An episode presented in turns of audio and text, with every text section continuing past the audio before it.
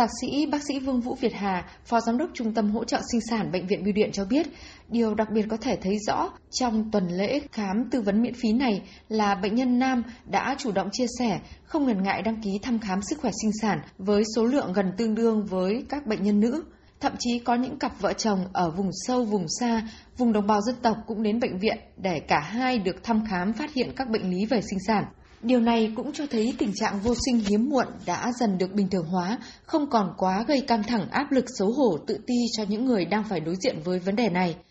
Theo Tổ chức Y tế Thế giới, tại Việt Nam có khoảng 7,7% cặp vợ chồng trong độ tuổi sinh sản bị vô sinh hiếm muộn, tương đương với 1 triệu cặp vợ chồng hiện nay. Trong đó, cặp vợ chồng dưới 30 tuổi chiếm tới 50% và gia tăng theo thời gian.